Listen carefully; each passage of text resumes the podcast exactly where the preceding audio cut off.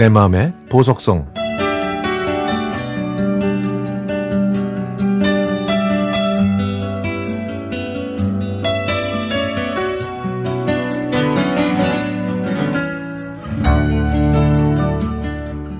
저희 집 거실 구석에 네모난 탁자가 있습니다.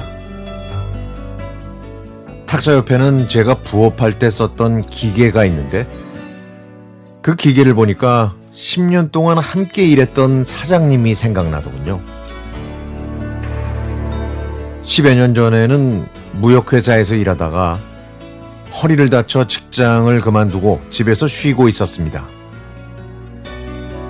저희 네 식구가 남편 혼자 벌어오는 월급으로는 먹고 살기가 힘들어서 허리가 다 나은 다음에 이젠 뭐를 해야 할까 고민을 하고 있었죠.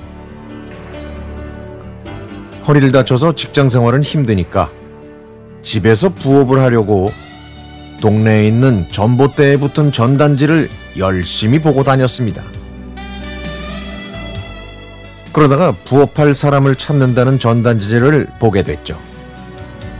그곳에 전화했더니 사장님이 공장으로 오라고 하시더군요.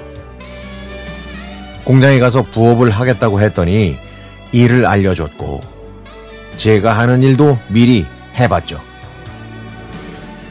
지퍼를 왼손으로 당기고 고리를 오른손으로 끼는 일이었는데 사장님은 제가 하는 걸 보시더니 마음에 쏙 들으셨는지 일을 하라고 하셨습니다. 그 다음에 사장님은 그 네모난 탁자와 기계를 저희 집으로 직접 가져다 줘서 지퍼에 고리를 끼는 부업을 하게 된 것이죠. 한 달 동안은 좀 힘들게 일했지만 어느 순간에 익숙해질 수 있었고 첫 월급도 받았습니다. 사장님은 일을 잘했다면서 월급과 함께 닭튀김 두 마리도 가져오셨습니다.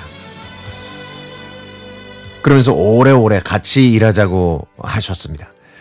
저는 그 말을 듣고 제가 인정받은 것 같아서 기분이 무척 좋았습니다.